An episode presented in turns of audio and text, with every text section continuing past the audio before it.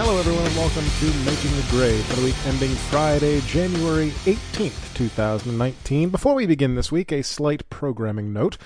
Since the launch of the Rundown Wrestling Network online at rundownwrestling.com and the relaunch of NXT Revisited as both Revisited and Revisited Classic, and this week's move of 205 Live back to Tuesday nights, which I honestly prefer, we all decided as a group that the best thing to do to avoid any redundant coverage is to have this show just cover the main roster Raw, SmackDown, and any special events. Speaking of special events, I did a Patreon exclusive bonus episode for NXT UK TakeOver Blackpool, and going forward, any TakeOver events, like the upcoming NXT TakeOver Phoenix, will be covered as Patreon exclusives. If you want to hear my take on NXT TakeOver Phoenix and beyond, you can become a patron for as little as $5 a month over at patreon.com slash rundown wrestling. With all of that out of the way, let's get to the week that was. It is Monday Night Raw, and since there's less subject matter that I'll be covering on a weekly basis, allow me to go a little more in depth with the recapping than before. We open with a limo. Vince gets out of this limo and immediately makes his driver buff the right rear quarter panel. What? A fuckwad. Enter Braun Strowman. He says he's all healed up and ready to go for the Rumble, and that there's no one who can save Lesnar. This brings out Baron Corbin. Great. New different. Shaking things up. Baron talks shit, gets chased out of the arena by Braun. Whatever. Braun loses him, asks the Singh brothers where he went. They point in opposite directions because comedy. So he beats one of them up, and then there's Elias all of a sudden. Elias is playing the role of the bard this evening, singing the story of what we just saw. Braun reappears. Elias tells him that Corbin is in the limo. I assume that this is uh, supposed to be Vince's limo from moments ago, but the dude that Braun pulls out of the driver's seat is definitely not, and quite obviously not, the same old guy that Vince just made buff the quarter panel. Braun tears the rear driver's side door off, and then Vince appears. He's leaving already? It's been 10 minutes. Vince is pissed, and we go to break. When we come back, Vince is trying. Sorry, Braun is trying to put the door back on Vince's limo. Vince finds him a hundred thousand dollars. Braun argues about this, so Vince takes away his title match at the Rumble. So Braun flips the limo. Match number one: Ronda Rousey and Sasha Banks versus the Samoan Twat team. Two opponents at the Rumble are teaming up with each other tonight. How new and different! After the break, Braun gets let out by security as Corbin looks on smirking, and then the bell rings. What is this, Nitro? Sasha goes for a tornado arm drag, but Nia blocks it, which is probably for the best because if that uh, Hurricane, hurricanrana off the apron last week was any indication, Nia probably would have landed on top of her and broken her collarbone or something. Ronda gets tagged in, and Nia sells her strikes like shit. I think this match is sponsored by that shitty movie Glass. I can't tell. Maybe if they mention it six more times, they'll figure it out. Sasha makes Tamina tap to the Bank Statement grade. C. Between Nia's shittiness, Tamina's shittiness, and three or four different mentions of the movie Glass, this match was just not that enjoyable for me. Charlie asks them about trusting each other as partners when they're fighting at the Rumble. Ronda continues to lick Sasha's twat, saying it'll be a great accomplishment to beat her at the Rumble. This makes Sasha unhappy, and she promises to beat Ronda at the Rumble. This isn't great either. Sasha should have called her a bitch. Like last week, you know. Backstage, there's a line outside of Mr. McMahon's office. I thought he was leaving. Lawler exits the office. This is apparently exciting. Then No Way Jose parades past. That that happened. Back from break, and this is still happening. Bayley and Natty break it up. Then Natty and Bayley begin to argue. Hashtag bitches be crazy. Enter the Riot Squad to make fun of them for being crazy. They challenge Bayley and Natty to a six woman tag later if they can find a partner. Natty accepts. Bayley doesn't look happy about it. Okay. Match number two Lucha House Party versus the Revival. Fuck, again? Apparently, this match is happening because of how poor the Lucha House Party were as Lumberjacks last week. Kalisto and Metalik are your LHP representatives tonight. EC3 finally appears backstage without saying anything. Apparently, these people are lining up at Vince's door to claim Braun's title shot at the Rumble. We go back to the ring in the middle of Heath Slater's sentence. That went on far far too long, especially for something that's happening in the middle of a match. Negative points. Dawson pins Metalik. Wilder pushes Metalik's foot off the rope. Grade B. I'd be able to better grade it if they actually showed us the whole thing and didn't relegate it to a lower corner of the screen while we talk to people backstage who have no chance of being named as uh, as Strowman's replacement at the Rumble. Then we go to Dasha again. McMahon comes out of his office and Dasha just says, Excuse me, Mr. McMahon, and sticks her microphone in his face. She is a terrible interviewer. Vince says he's heading to the ring and we go to break. Enter McMahon when we return. He is immediately interrupted by John Cena. Please, no. Well, no, actually. If Brock's just going to win anyways, then sure, throw Cena in there at the Rumble. Why not? Drew McIntyre appears to protest Cena, demanding to be put in the match. Fuck, here's Baron Corbin again, and this brings out Finn Balor. I don't want Balor to get a shot at the Rumble, and I don't want Drew to get the shot at the Rumble because I want them not to lose to Brock. Either of them can get a shot at Mania when Brock is actually going to lose the belt, but not at the Rumble. Cena and Corbin can fight for the shot at the Rumble. Vince then straight up makes fun of Balor for being the smallest guy in the ring. Balor attacks Baron, Drew attacks Cena, and I bet we've got ourselves a tag team match playa. Or, I guess, a fatal four way contenders match later tonight. That works too, I suppose. Backstage, Jinder Mahal accosts McMahon as a light blinks somewhere off screen. Jinder is upset that he didn't get a shot at the Rumble. McMahon tells him to pick one of the four, and if he wins, he'll take that guy's place. Jinder chooses Finn. Well, that's not fair to Finn, is it? Match number three, the Riot Squad but versus Bayley, Natalya, and question mark. Another fucking promo for Glass. Did they sponsor the entire fucking women's division? Nikki Cross is their partner. Oh, okay, but why? What sense does that make? Cole tells us that the newbies will appearing will be appearing on both Raw and SmackDown before they are assigned to a specific brand. Interesting. Bayley starts with Sarah, but the crowd wants Nikki, so Bayley tags in Nikki, and we begin. Nikki Cross is amazing. This is really just a showcase for Nikki to be crazy, and I am completely okay with that. Bayley gets the win with the elbow drop on Liv. Grade B. Why would you go through all of that and then have Bayley get the pin? Let Nikki get the pin. She wants to play. She wants to play, Nikki. Finn is walking backstage. He passes Carmen Sandiego on his way to the ring. Nope. Sorry. I am being told that that was Lacey Evans. Okay. Match number four Jinder Mahal versus Finn Balor. I can only hope that this ends up being a squash.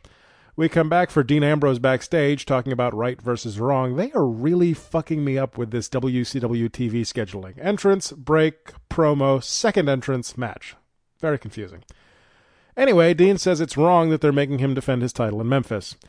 Okay, for real this time. Match number four Jinder Mahal versus Finn Balor. Jinder attacks before the bell, before Finn can even get his jacket off. Does Jinder not realize that if the match doesn't start, he can't actually defeat Finn for his shot in the Fatal Four Way? Finn is worse for wear, but he demands that the match begin. Mahal boots him in the face and covers him, and I'm worried that I'm going to get my wish, but on a cursed monkey's paw level. But thankfully, Finn kicks out. I don't like how they're talking like Mahal's going to get a push to the title again.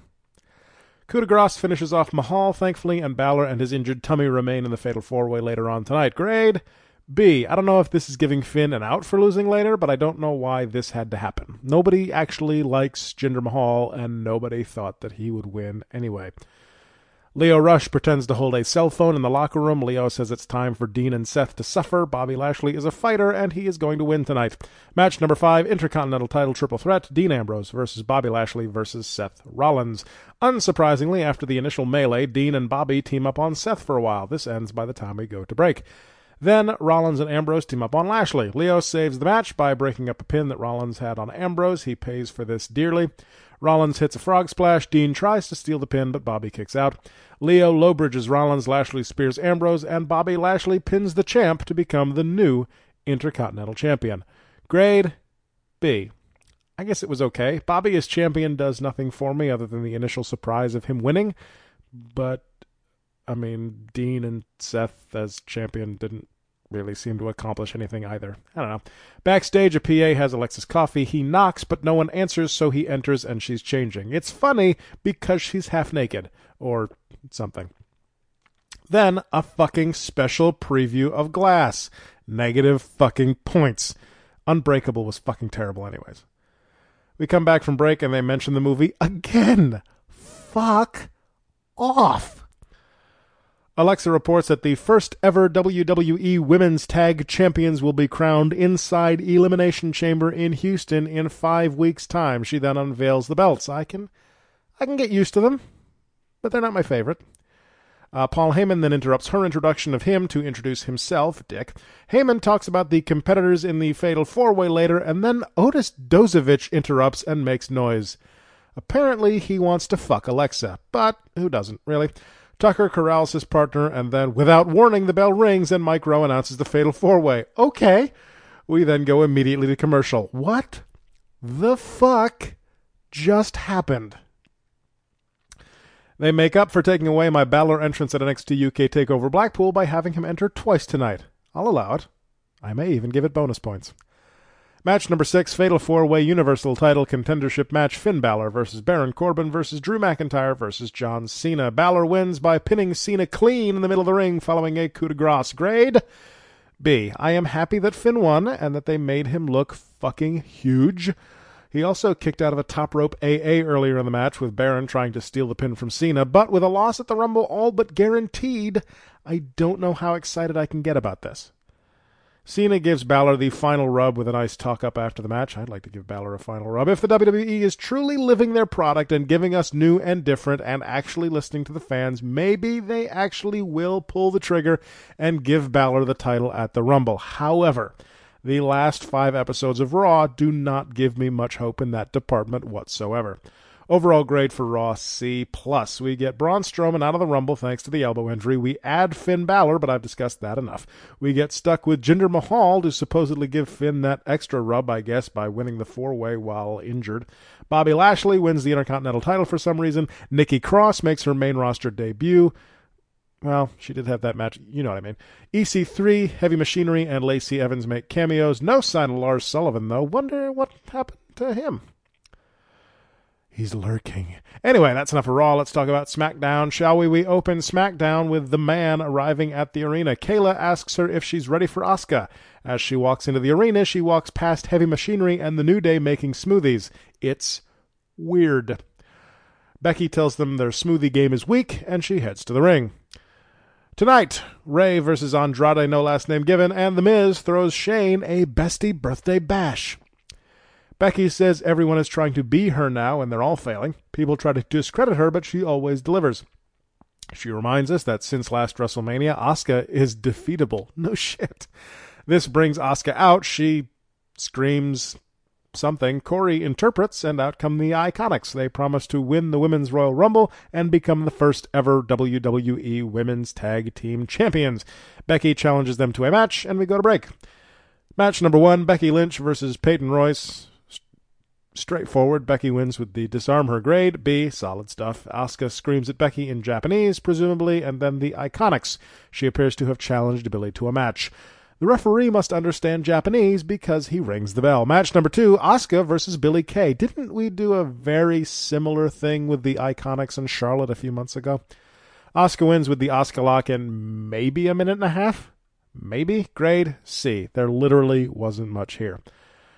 The champ stares at the man until AJ Styles appears.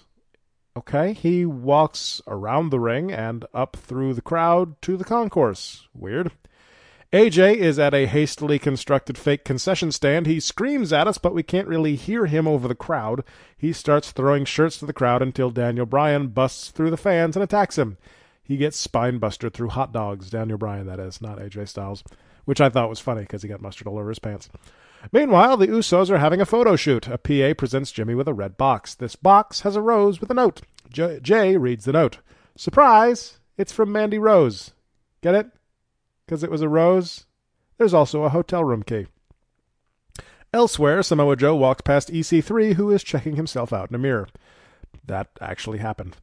We then get a photo recap of Truth and Carmella's paid vacation to WWE headquarters. Hooray. Remember when everybody was saying that Truth and Carmella would win because they uh, would make a good comedy sketch out of it. Yeah, we got a photo recap. Kayla is with Zelina Vega and Andrade, no last name given. Rey was his idol growing up. Now he will beat him again. Zelina promises victory for Rey, for Andrade rather, in the Royal Rumble. They show us a bunch of tweets about how Andrade and Rey should fight on pay per view, which is why they're fighting tonight on television. Match number three: Samoa Joe versus Mustafa Ali. Joe attacks during Ali's entrance and just mauls the shit out of him. The match never starts. There's something humorous about Mustafa Ali lying dead on the ground on the outside, while the circle on his vest, like the what's the thing called in Iron Man's the core, whatever the fuck, you know what I'm talking about, just flashes in a rhythm very similar to a heartbeat. It's funny. It's funny to me. Backstage, Sonya asks Mandy if she's sure she wants to go through with her plan. Mandy is sure. Do we know why Mandy and Naomi are feuding yet? Do we? Elsewhere, Nikki Cross creeps out Rey Mysterio. Backstage, Joe says his attack on Ali was a statement to the other 29 superstars in the Royal Rumble. I am perfectly okay with Joe winning. Match number three Rey Mysterio versus Andrade. I'll get used to calling him just Andrade eventually, right? I don't even have notes for this because I couldn't pull myself away. Andrade wins via pinfall after some Zelina Vega interference. Grade A. There is nothing else you can say. Fan fucking tastic match. Please go watch it. Turns out Jimmy actually went to the hotel, but did they smash? Maybe we'll find out after the break.